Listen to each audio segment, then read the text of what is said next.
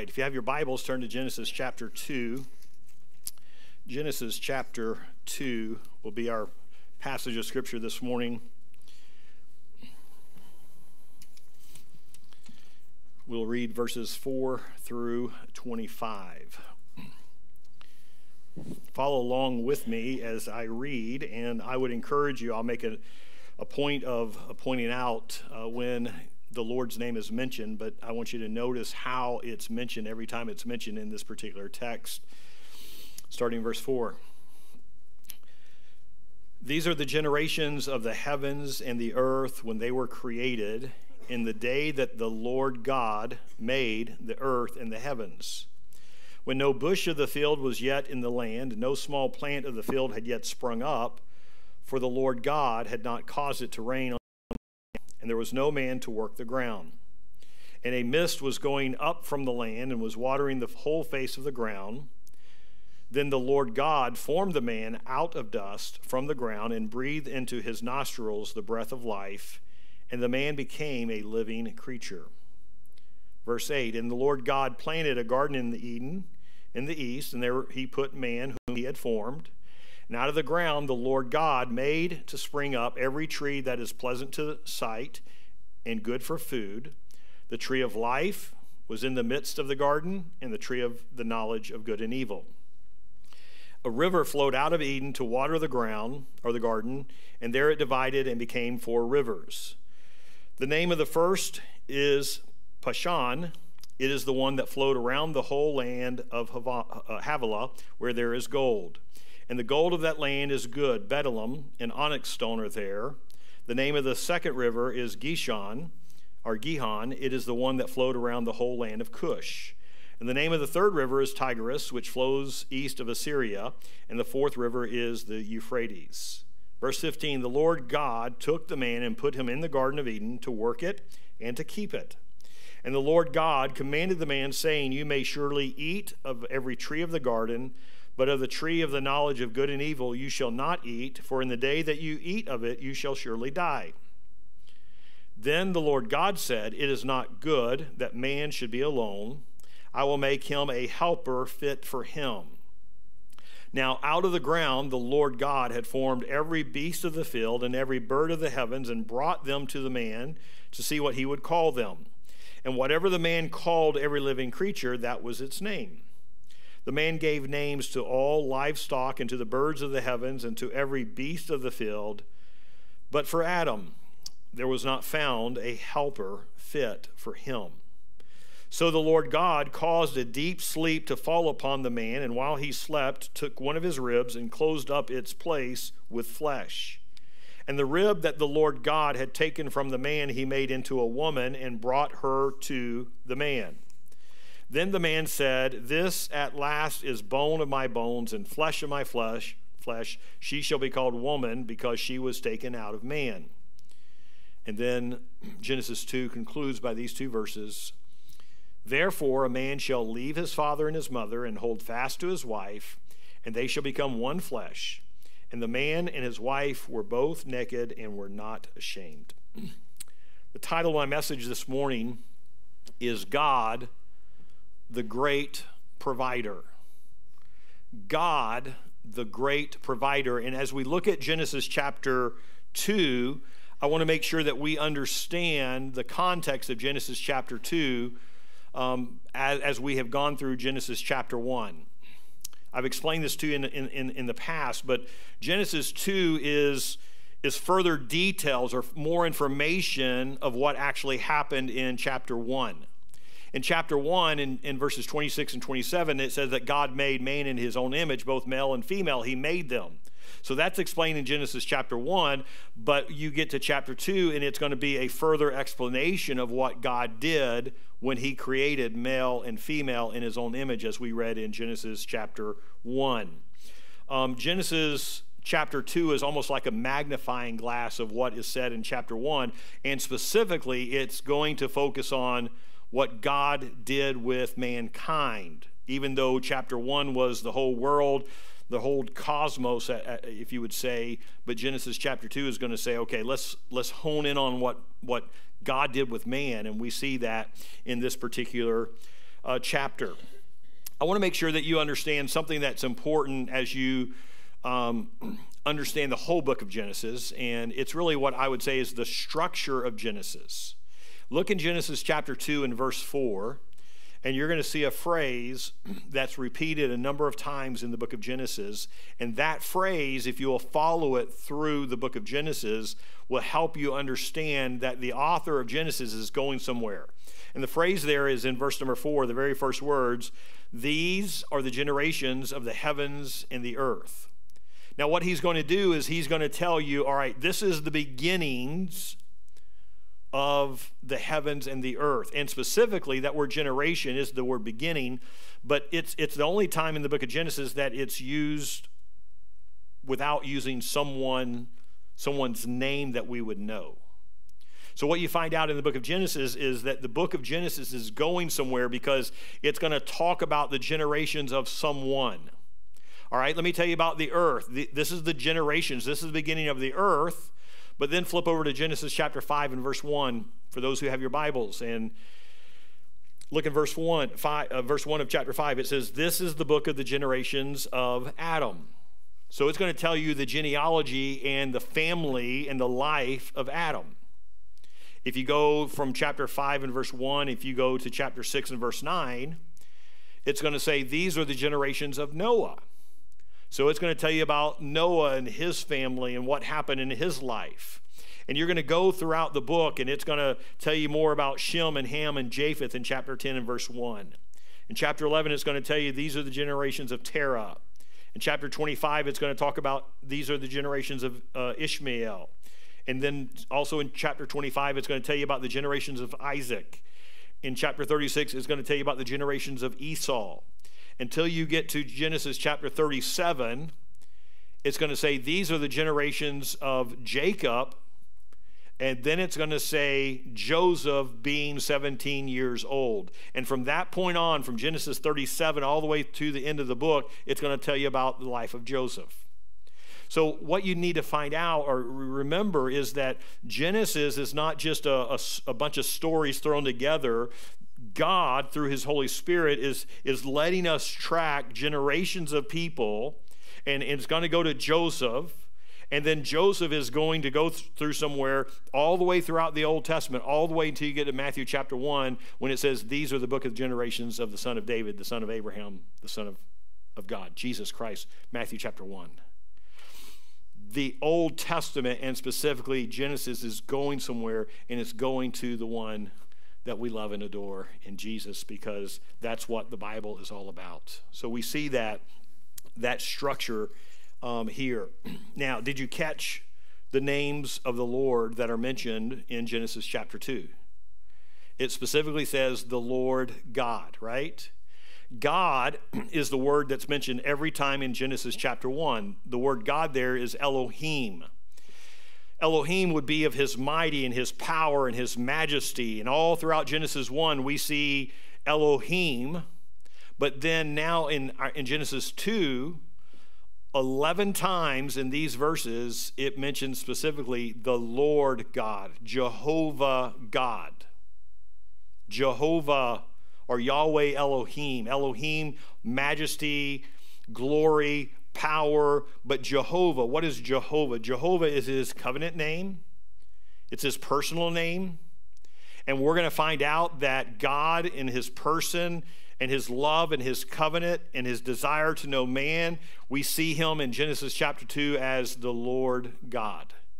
And you're going to see him time and time again. That you see in chapter 2 and verse 4 that the Lord God made the earth and the heavens. In chapter and verse number 5, the Lord God had not caused it to rain. Verse 7, the Lord God formed the man of the dust. Verse 8, the Lord God planted a garden. Verse 9, the Lord God made to spring up every tree. Verse 15, the Lord God took the man and put him in the garden. Verse 16, the Lord God commanded the man. Verse 18, the Lord God said. Verse 19, the Lord God had formed every beast. Verse 21, the Lord God caused a deep sleep to fall upon Adam. And verse 22, the rib that the Lord God had taken from man, he made into a woman. The Lord God is active in this particular chapter. And that's why I'm saying to him that God is the great provider, that someone, Jehovah Elohim, He's very active in this particular chapter, and it's to him that we are going to focus our attention to this morning. Someone said this, and I think it's wise for us to remember as we consider this particular passage of Scripture that God does nothing except He does it by time, number, and measure. Everything that God does is according to some pattern which exists in His all knowing mind. And we see Jehovah Elohim at work, directing, speaking, acting in this particular chapter, and that is what we will give our attention to this morning. The first truth I want you to see is found in Genesis chapter 2 and verse 7 that I want us to realize this morning that God is, is so good that he provides life. Look with me in verse number 7. The Bible says, Then the Lord God formed the man of dust from the ground and breathed into his nostrils the breath of life, and the man became a living creature. Our good God, Jehovah Elohim, is the one who provides life to man. And we understand that in this particular passage of Scripture. We saw um, when we look at Genesis chapter 1 that man is special because we, both male and female, are created in God's image. And we understand that we're special because man got a bunch of dust. I mean, God got a bunch of dust. He formed it as a sculpture would form very deliberately. He formed a man and in that man, in that body, God breathed into that man, and that man became a living creature. Some of your translations say a living soul. God is the one who gave life to mankind. I like what Boice says. He says the implication, readily seen by any Hebrew reader, is that man was especially uh, created by God's breathing some of his own breath into him. And if you're alive today, it's because God breathed into man and we have breath. He gave us life. And you will last on this earth for as long as you don't have life. And your life, your breath is taken away. And at that time, your body will go and, and be back to the dust of the earth that it is but you will have a soul that will live forever. And what is your relationship with the Lord like this morning? Do you know Him? Do you love Him? Do you serve Him? The second thing we see that God is good to provide is God not only provides us life, but He provided a home. Look with me in Genesis chapter 2 and verse 8. This is not only Eden, but the garden in Eden that God created. And the Lord God planted a garden in Eden in the east, and there, in that spot, in that place, in that garden, he put the man whom he had formed. That God had a place for man to be, and it was going to be in this garden. And we read how it was described in this particular passage. But the Garden of Eden was a real place we're not just reading a fairy story, it's not something mystical or mythical. It was a real place. And um, I hate to tell you this because when you read the verse about there's a lot of gold there, no one knows where this place is, all right? There's been a flood since then, right? Rivers have changed, uh, but it's a real place. It was a place that God had prepared for Adam. I am so thankful that Jesus said in John 14 that Jesus goes to prepare a place for us. And ever since sin entered the world in Genesis chapter 3, God has had a plan to reconcile man to himself, that one day we will be forever with God in a place like this, a place of perfection. And I long for that day, and I trust that you do as well. If you look at these particular verses, it's an exceptional place. There are all types of plants, there's all kind of herbs there that are good. They're pleasant for the eyes, they're good for the food to eat. I mean, it's something that's sustained would be able to sustain Adam. There's water, there's everything he needs. It's a very delightful place, very pleasant place. And what's very clear in the place that God has provided for man, that there was nothing lacking for Adam. God did not shortchange Adam on anything. There was nothing missing. It was everything that he ever could have wanted. And God put him there. God is so good that he provided a place like this for Adam. We see in verse number nine, and out of the ground the Lord God made to spring up every tree that is pleasant to the sight and good for food. The tree of life was in the midst of the garden, and the tree of the knowledge of good and evil. And what's interesting is there's two trees that are mentioned. Adam and Eve didn't focus on the first tree, they focused on the second tree. Their mind was one that was directed at the one that God gave a prohibition. One tree speaks of life, the other indirectly speaks of death. In chapter 3, what we find out regarding this tree of, of good and evil in chapter 3, three we, re, we understand that knowing good and evil is something that distinguishes God apart from people. And he puts a prohibition there. He gave them all these things, all these opportunities, but he said, hey, just not this one. God is good to give to man what he has given him. Look with me in verse number 15 of our text. Not only does God provide man with life, and a place, but he also provides him, uh, we find out in verse number 15, he provides work for man to do. The Lord God, it says in verse 15, took the man and he put him in the Garden of Eden to work and to keep it. It was kind of hinted at in verse number 5 that there was no one to work the garden, but specifically, God then now places Adam in the garden before the fall, right? Work is not something, a consequence of sin. God gave man something to do even before sin entered the world. Leupold said this He said, The ideal state of sinless man is not one of indolence without responsibility. Work and duty belong to the perfect state.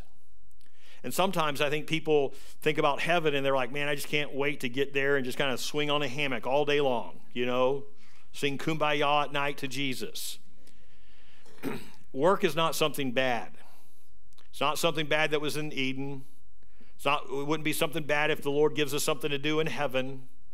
And it's not bad while we're here on earth. Work is part of men's original vocation given to him by God. Man was not created to be lazy nor to be a workaholic, but God gave us something to do. It's interesting, the phrase in our text is to work and to keep it. The word keep it is, is the word guard. That he was to work and to guard the garden, almost anticipation for what we find out in Genesis 3 when the serpent comes along. But this terminology, to work and to keep, is also used when it comes to talk about the, the priest and what they would do in their task. And it leads us to say this, folks, that our work is not given to us just that we would provide for our families. We ought to do that. But your work is also a sacred task that God has given you and that you can do it as unto the Lord. And so often we misview our work today. It's just, well, we just have to do it. We have to provide. No, God has given you abilities, and He wants you to do what He's enabled you to do to the best of your ability for the glory of God. Martin Luther said this, and I, I said the, this quote uh, when I started the, what's what we call the leadership luncheon. The leadership luncheon is something I started in 2013 to get business people, government people, uh, together just to encourage them. But part of my um, desire in starting that is I, I almost uh, on a regular basis, people will come up to me and they're like, well, hey, what do you do? And I'm like, I'm a pastor. And it's almost like they back away and they're like, oh, you know, I do this, but I, I'm not a pastor. Like, like they're a second class citizen because they're not a pastor. And I, have used this quote to that group of people a number of times over the years, but Martin Luther said this The works of monks and priests, however holy and arduous they may be, do not one whit in the sight of God from the works of the rustic laborer in the field or the woman going about her household chores. But that all works are measured before God by faith alone. Indeed, the menial housework of a manservant or a maidservant is often more acceptable to God than all the fasting and other works of monks or priests because the monk or the priest lack faith. And what I'm saying to you, my brothers and sisters in Christ, don't devalue God's calling on your life. You do it and you fulfill it and you do it for the glory of God. Martin Luther once again said, when I say Martin Luther, I think most people know this, but I had one person thought it was like the Martin Luther of the 60s, and this is Martin Luther, the, the reformer. Martin Luther said this. He said, uh, another occasion. He said, Your work is a very sacred matter. God delights in it, and through it, He wants to bestow His blessing on you. This praise of work should be inscribed on all tools, on the forehead and the faces that sweat from toiling.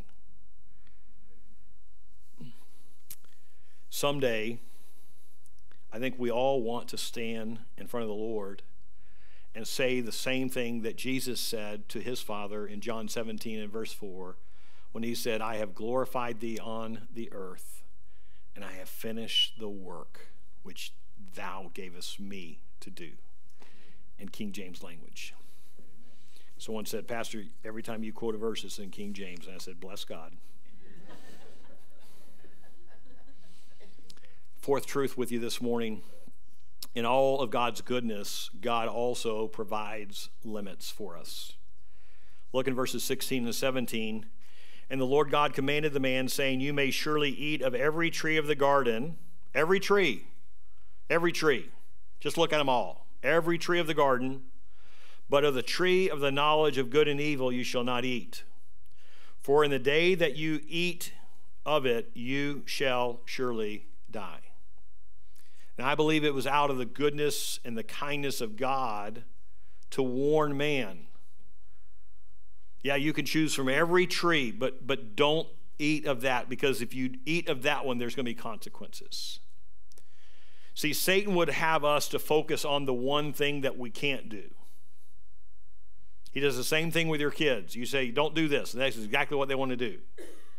You can choose from A to, to what's before Z? A to whatever it is. What is before Z? Yeah, Y. A to Y. You can choose them all. Just don't choose Z. No, I want to choose Z. That's how we are as humans. There's freedom. Man had, in a sense, we could say, the run of the place, but just one restriction on him because God was good and knew what was good for mankind.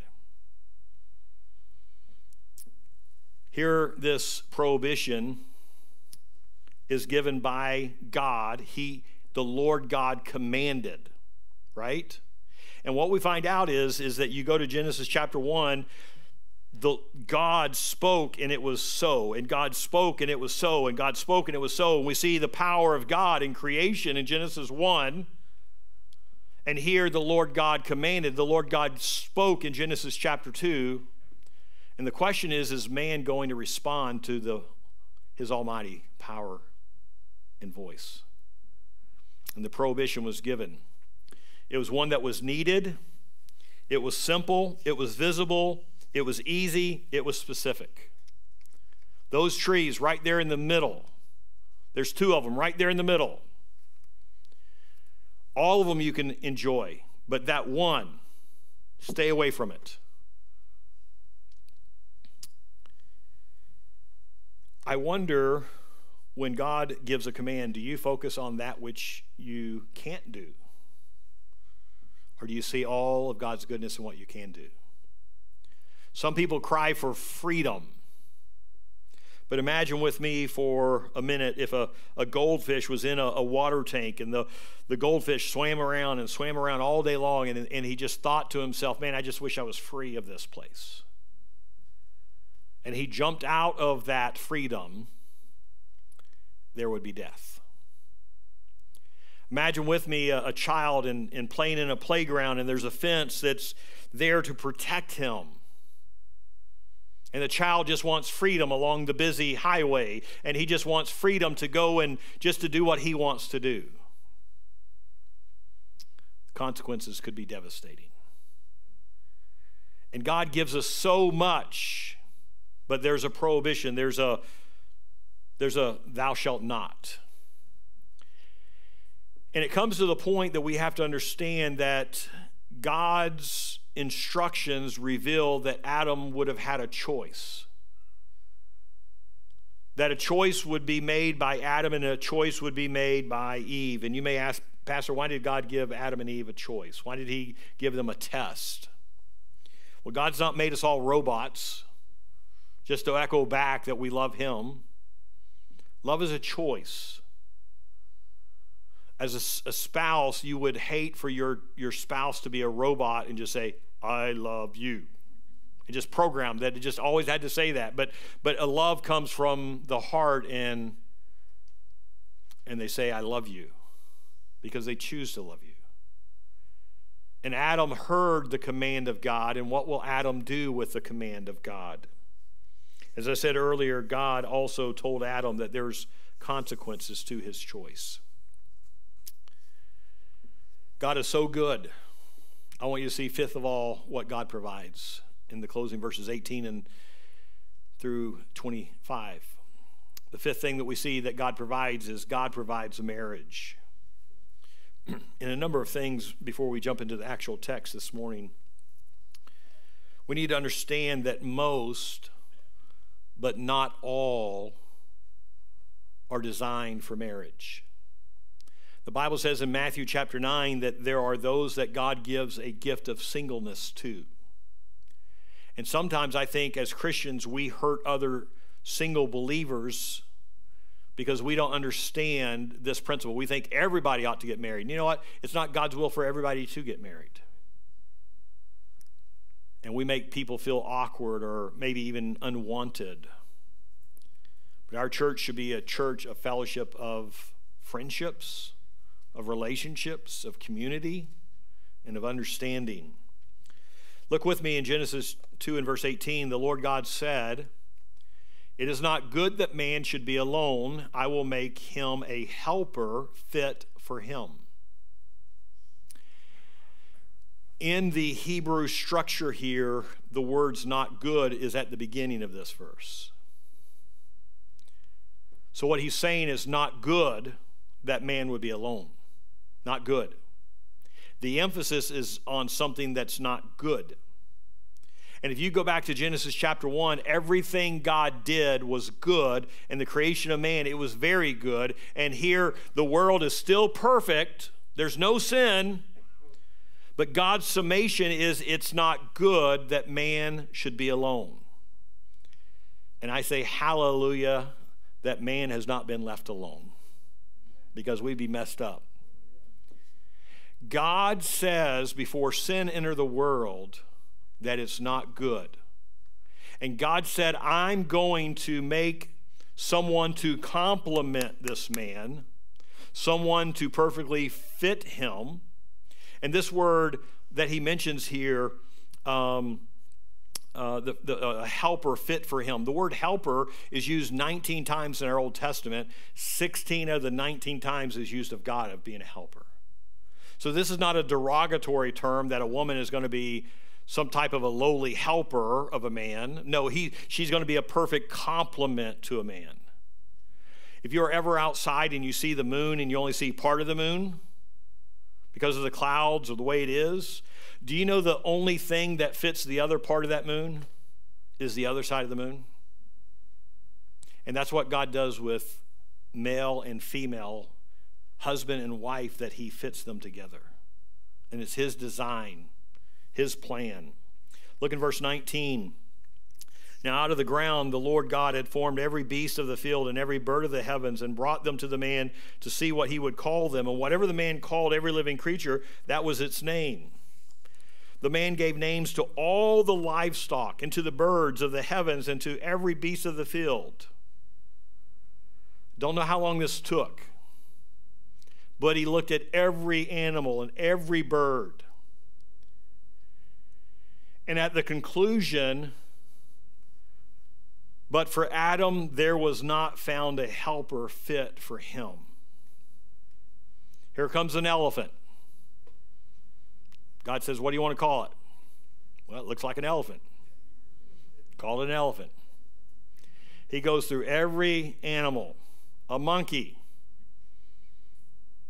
a rhinoceros, all kinds of birds. And, and it's almost as if the man is ignorant that, that he's really, there's not someone to match him. God's not just saying, "Okay, Adam, I just I'm going to give you a, a, a, you know some homework and you can name all these animals." No, God's saying, "I want you to see all of these things here, and there's not anyone here on earth that will complement or fit you." That's where God's going in this. So in verse 21, the Lord is not going to give Adam an animal because an animal wouldn't fit him. He's got a plan. So the Lord God caused a deep sleep to fall upon the man, and while he slept, he took one of the ribs of his ribs and closed up its place with flesh. I love the story of a man, a doctor by the name of James Simpson James Simpson, based on this verse of God putting man to sleep and operating on him, James Simpson was a surgeon, a doctor, and before that time, you could get some whiskey for your whatever they're going to do with you, or you could do some kind of other drug, and or you could bite a bite a stick or whatever. But but James Simpson, based on this passage, he started experimenting with things, and he and some of his friends started uh, experimenting with chloroform and and and smelling it and one particular night, they, they were around and they smelled it, and then they just happened to wake up the next day. And now we know the rest of the story. And God put Adam to sleep, into a deep sleep. And I want you to see that God made woman from something out of a man because that's something like no other animal that would be like Adam, bone of my bone and flesh of my flesh, Adam says later. And the rib that the Lord God had taken from man, he made into a woman and brought her to the man. This, this word made is mentioned a couple times in the Old Testament, and it's translated the word made. But really, in most, if not all, the other passages in the Old Testament, it's not translated the word made.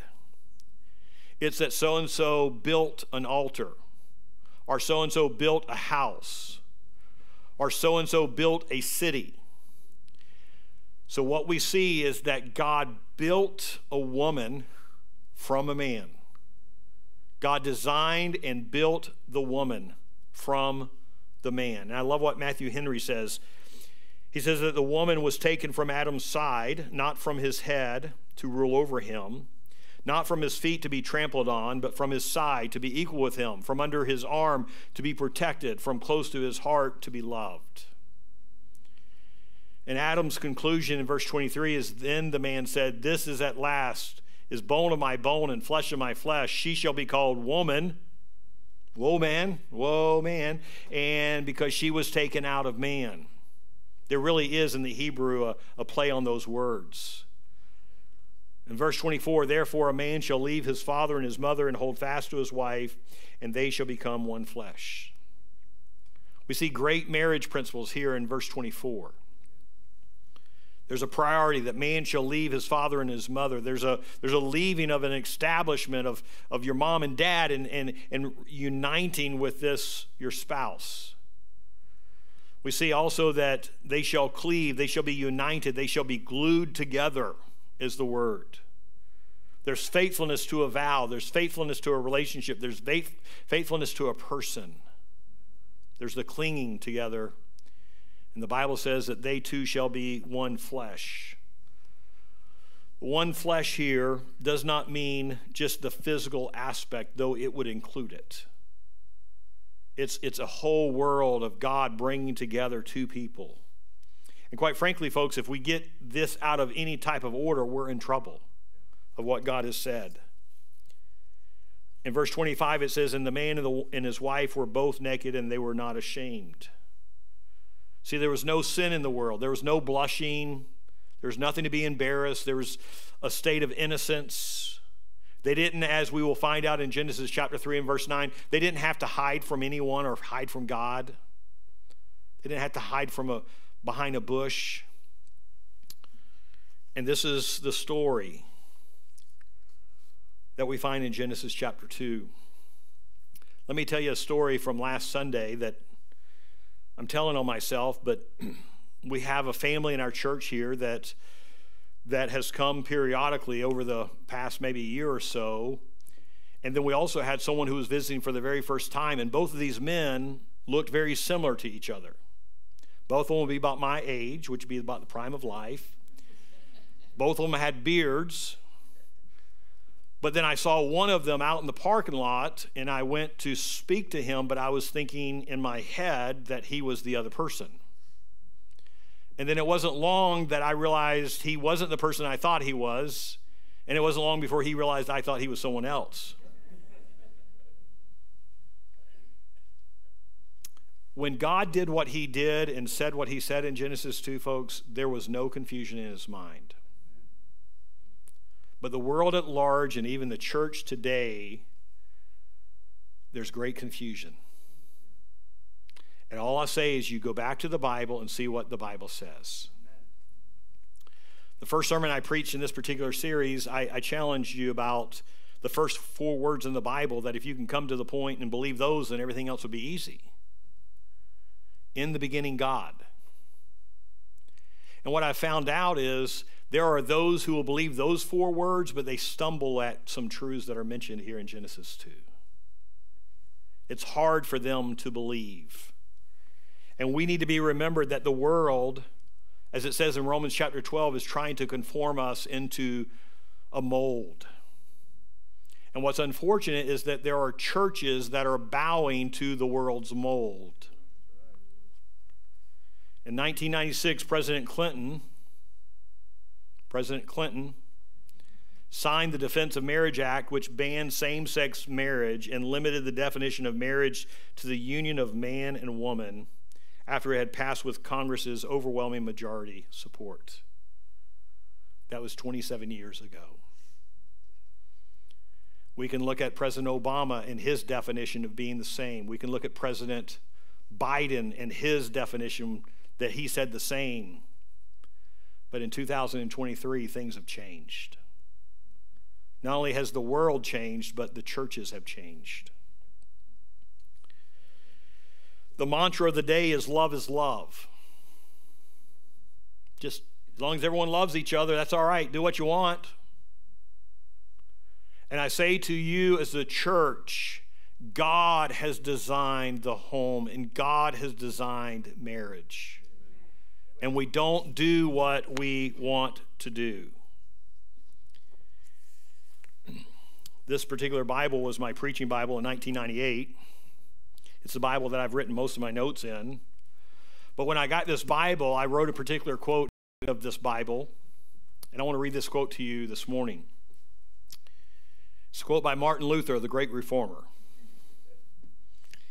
He says, If I profess with the loudest voice and the clearest exposition every portion of the tr- truth of God, except precisely that little point which the world and the devil are at the moment attacking, I am not confessing Christ.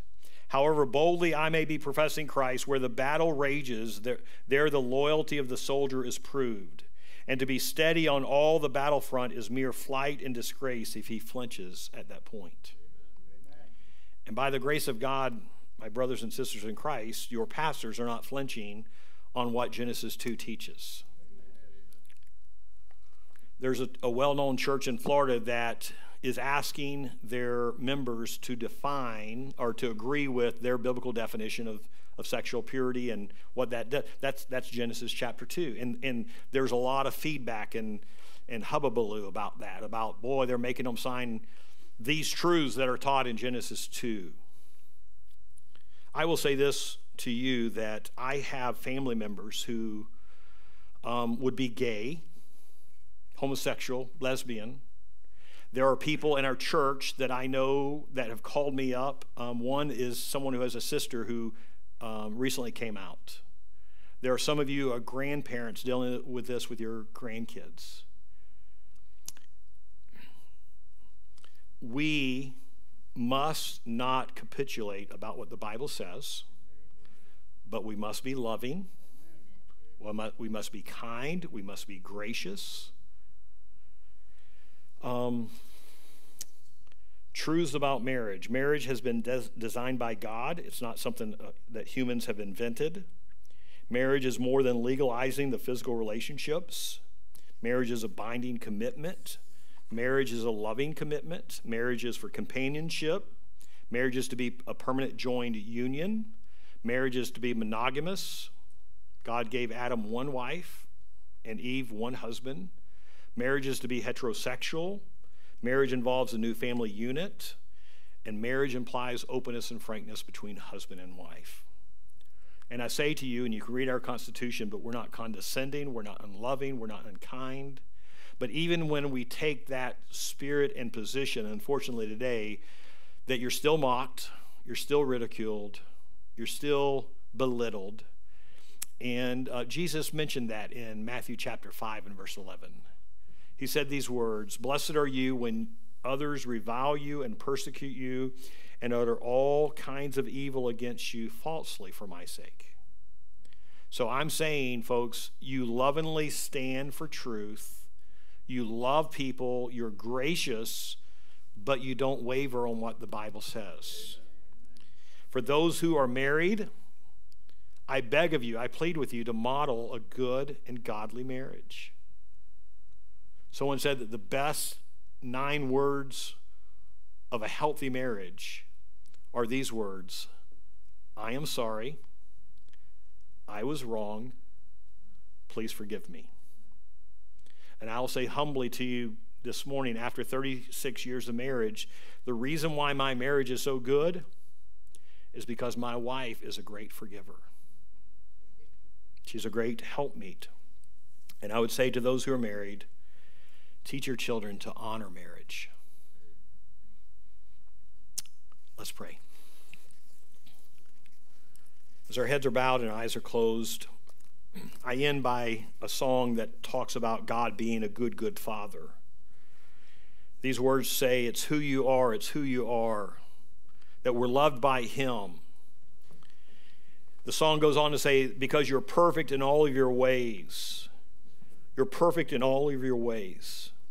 And when we consider Genesis chapter 2, God is perfect in all of his ways that God provides life. He provides a home. He provides work. He provides limits to our life. And he provides marriage. And I ask you this morning will you be thankful for what he has given to you? Will you, by God's grace, make the most of what He has given to you? Will you honor Him with your life? Will you see your work as something spiritual and glorifying Him in what you do? Will you obey His word?